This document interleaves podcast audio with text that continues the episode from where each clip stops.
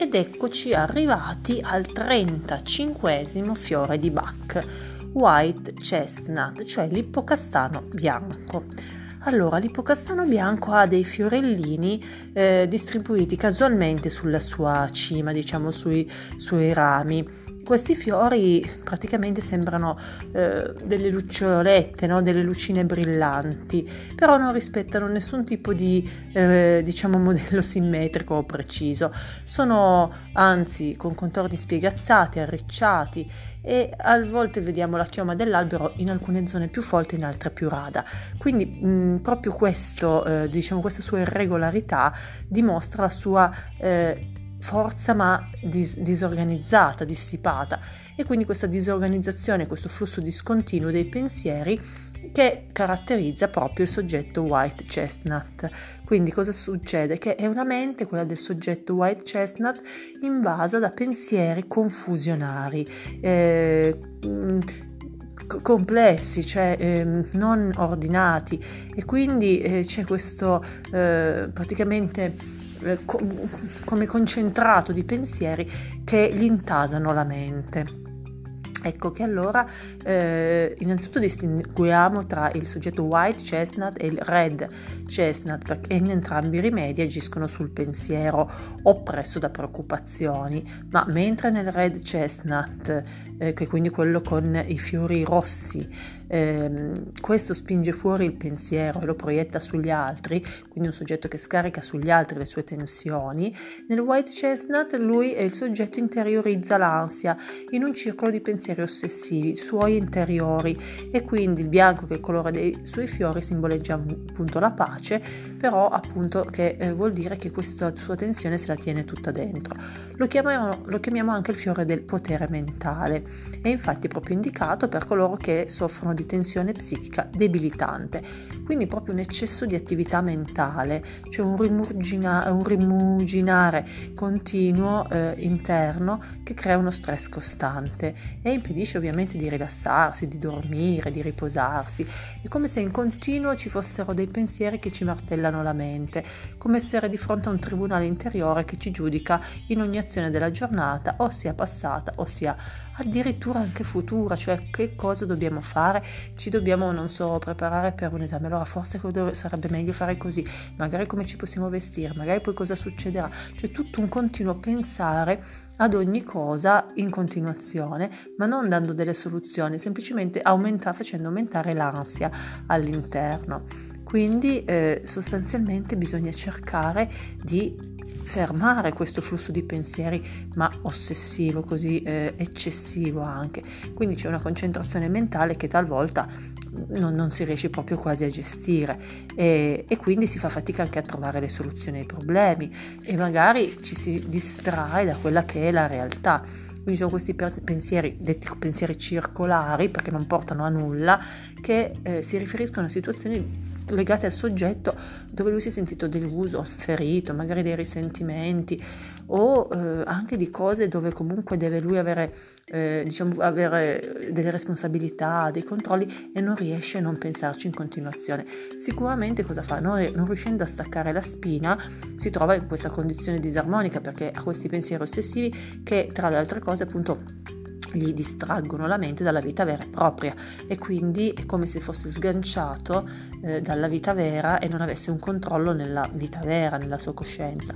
Ehm, praticamente qualsiasi cosa eh, gli venga alla mente che lo riporti delle esperienze vissute, che possono essere canzoni, eh, che ne so, frasi, colori, situazioni, ok? Gli riempiono la testa appunto di questi turbini di pensieri e non li riesce più arrestare in alcun modo, quindi un po' una forma ossessiva e quindi eh, poi non si concentra sui compiti quotidiani, sulle difficoltà eh, immediate del momento e non si rilassa mai. Eh, ecco che allora molto spesso ehm, questo personaggio come abbiamo detto, non solo sul passato va a rimuginare tutto quello che è accaduto, ma anche su quello che dovrà fare in futuro, quindi per organizzarsi, come abbiamo detto, per le cose che dovrà fare. Quindi eh, quando gli entra in circolo questa idea, questo pensiero ossessivo, niente, gli crea un vortice ininterrotto.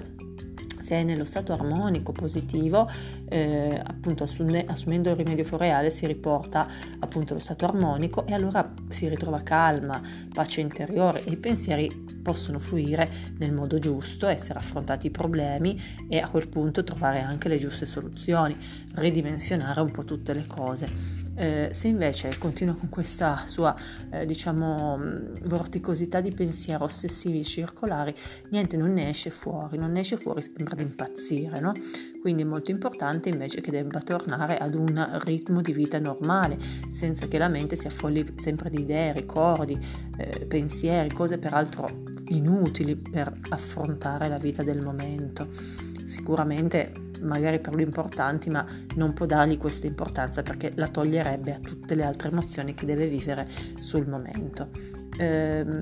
il soggetto può essere definito anche come la mente pensata da altri da situazioni esterne, cioè cosa significa? Praticamente eh, va a fare dei pensieri che lo staccano da quella che è la sua realtà e a volte appunto ha questa insonnia, addirittura cefalea, mancanza di concentrazione, logorio mentale, può digrignare anche i denti ehm, e quindi, eh, quindi buxismo ovviamente e quindi avere tutta una serie di problemi che sono legati appunto a questa iperattività eh, mentale. Eh, per quanto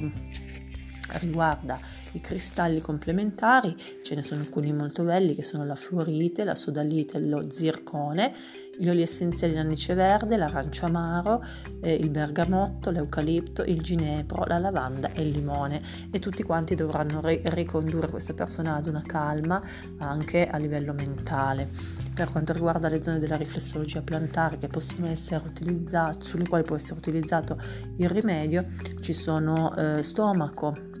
piloro, duodeno, pancreas, milza, polmoni, bronchi, intestino grasso e, e poi nelle zone del cervello, della tempia e del trigemino. Per quanto riguarda i chakra, eh, favorisce l'apertura del quarto e del quinto chakra, quindi il chakra del cuore, perché a questo punto eh, eh, amando si sa eh, si riducono queste che sono le paure, i pensieri ossessivi, ehm, i sensi di rancore, quindi comunque si torna alla serenità e eh, sicuramente anche al quinto chakra che è quello legato alla gola quindi la capacità di comunicare e a ritornare in armonia con le altre persone. È un rimedio molto importante perché quando ci si trova in questa situazione disarmonica di white chestnut effettivamente eh, ci sono dei problemi perché eh, la mente a quel punto non sa selezionare i pensieri giusti e ne accumula di tutti i tipi confondendo, sovraccitando appunto la mente e eh, facendo diventare tutto un problema